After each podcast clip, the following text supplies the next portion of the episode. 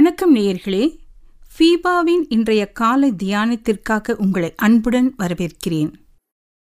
FIBA நேயர்களுக்கு அன்பின் வாழ்த்துக்களை தெரிவித்துக் கொள்கிறேன். இந்த நாளின் தியானத்திற்காக மார்க் எழுதின சுவிசேஷம் பதினைந்தாவது அதிகாரம் ஆறாவது வசனத்திலிருந்து பதினைந்தாவது வசனம் வரைக்கும் உள்ள வார்த்தைகளை நாம் சிந்திக்க இருக்கிறோம். நம்முடைய வாழ்க்கையிலே அநேக நேரங்களிலே பலவிதமான முடிவுகளை நாம் எடுக்கிறோம். அநேக விதங்களிலே இக்கட்டான சூழ்நிலைகளிலே திடீரென்று நாம் சில முடிவுகளை எடுக்க வேண்டியிருக்கிறது. அப்படிப்பட்ட அநேக வேலைகளிலே நாம் சரியான முடிவுகளை சரியான தெரிந்தெடுத்தலை நாம் செய்கிறோமா என்பதை நாம் சிந்தித்து பார்க்க வேண்டும்.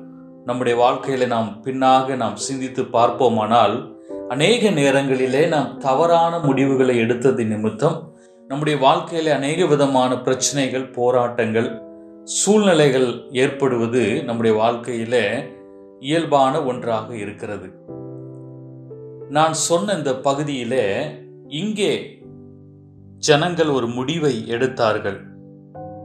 மார்க் எழுதின சுவிசேஷம் பதினைந்தாவது அதிகாரம் ஆறாவது வசனத்தில் நாம் வாசிக்கும் போது காவல் பண்ணப்பட்டவர்களில் எவனை விடுதலையாக்க வேண்டும் என்று ஜனங்கள் கேட்டுக்கொள்வார்களோ அவனை அவர்களுக்காக விடுதலையாக்குவது பண்டிகை தோறும் பிலாத்துவுக்கு வழக்கமாக இருந்தது பண்டிகை தோறும் ரெண்டு பேரில் யாரை ஜனங்கள் கேட்டுக்கொள்கிறார்களோ அவர்கள் விடுதலையாக்கப்படுவது வழக்கமாக இருந்தது.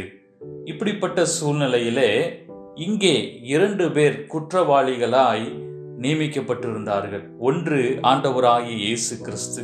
இன்னொன்று ஏழாவது வசனத்தில் நாம் வாசிக்கிறோம் கலகம் பண்ணி அந்த கலகத்தில் கொலை செய்து அதற்காக காவல் பண்ணப்பட்டவர்களில் பரபாஸ் என்னப்பட்ட ஒருவன் இருந்தான். ஜனங்கள் வழக்கத்தின்படியே தங்களுக்கு ஒருவனை விடுதலையாக்க வேண்டும் என்று சத்தமிட்டு கேட்டுக்கொள்ள தொடங்கினார்கள் என்று சொல்லி நாம் பார்க்கிறோம். இங்கே ஜனங்கள் இந்த ரெண்டு பேர்ல ஒருத்தரை எங்களுக்கு விடுதலையாக்க வேண்டும் என்று சொல்லி சத்தமிட்டு கேட்டுக்கொள்கிறார்கள்.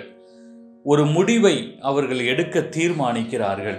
இப்படிப்பட்டதான சூழ்நிலையில இந்த பகுதியில இந்த மார்க் எழுதின சுவிசேஷம் பதினைந்தாவது அதிகாரம் ஆறாவது வசனத்திலிருந்து பதினைந்தாவது வசனம் வரைக்கும் நாம் வாசித்தோமானால் இங்கே மூன்று விதமான மனிதர்கள் மூன்று விதமான நபர்கள் அங்கே தீர்மானங்களை எடுக்கிறார்கள். முதலாவது ஜனங்கள்.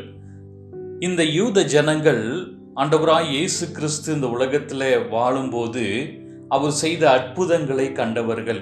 அவர் செய்த போதனைகள் வார்த்தைகளை கேட்டவர்கள்.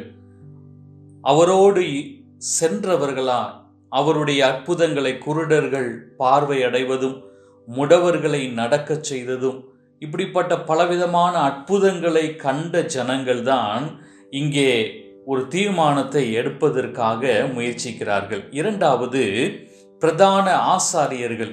அவர்களும் தங்களுடைய மதத்தின் நம்பிக்கையினாலே இங்கே ஒருவர் தன்னை தேவனுடைய குமாரன் என்று சொல்லுகிறதை பொறுத்து கொள்ள மனதில்லாமல் தன்னை விட மதத்திலே இவன் உயர்ந்து விடுவானோ அல்லது மேலோங்கி விடுவானோ என்கிற பொறாமை நிமித்தமாக அவர்கள் ஜனங்களை தூண்டிவிட்டு ஒரு தவறான முடிவை எடுப்பதற்காக பிரயாசப்பட்டு கொண்டிருக்கிறார்கள். மூன்றாவது பிலாத்து.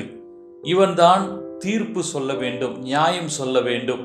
இந்த பிலாத்துவும் சகலவற்றையும் அறிந்தவனாய் இருக்கிறான். அவனுக்கு சரியான எச்சரிப்பு அங்கே கொடுக்கப்படுகிறது. ஆனாலும் மார்க் பதினைந்தாவது அதிகாரம் பதினைந்தாவது வசனத்தில் நாம் வாசிக்கிறோம். பிலாத்து ஜனங்களை பிரியப்படுத்த மனதுள்ளவனாய் என்று சொல்லி போடப்பட்டிருக்கிறது. அவன் ஜனங்களை பிரியப்படுத்த மனதுள்ளவனாய் அங்கே ஒரு தவறான முடிவை எடுத்து விடுகிறான். பரிசுத்தரும் அன்புள்ளவரும் நன்மை செய்கிறவருமாகிய கத்தரை வெறுத்து தள்ளி கலகக்காரனாகிய பரபாசை விடுதலை பண்ணுவதற்கு யூத ஜனங்கள் தெரிந்து கொண்டனர். பொறாமையினாலே இயேசுவை யூத தலைவர்கள் பிரதான ஆசாரியர்கள் ஒப்பு கொடுத்தனர் இந்த பிரதான ஆசாரியர்கள் பொறாமையினாலே ஜனங்களை தவறான முடிவை எடுப்பதற்கு ஏவி விட்டதாக நாம் வாசிக்கிறோம்.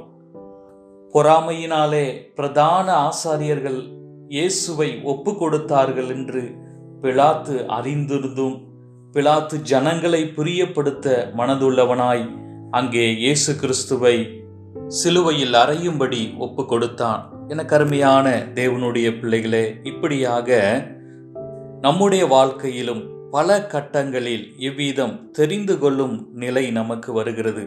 சில முடிவுகளை எடுக்கும் சூழ்நிலை நமக்கு வருகிறது. ஆனால் ஆவியானவரின் உதவியுடன் சரியானவற்றை தெரிந்து கொள்வதற்கு நமக்கு ஜெப வாழ்க்கை மிகவும் தேவையானதாகும்.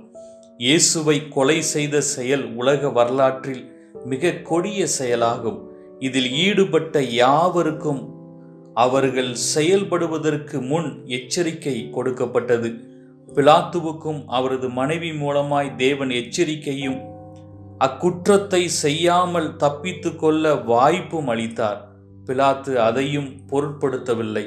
என கருமையான தேவனுடைய பிள்ளைகளே நம்முடைய வாழ்க்கையிலும் நாம் சரியான முடிவுகளை எடுப்பதற்கு நாம் ஆவியானவருடைய உதவியை நாம் நாடுவோமாக. கத்ததாமே இந்த வார்த்தைகளை உங்களுக்கு ஆசீர்வாதமாய் மாற்றுவாராக. ஆமேன்.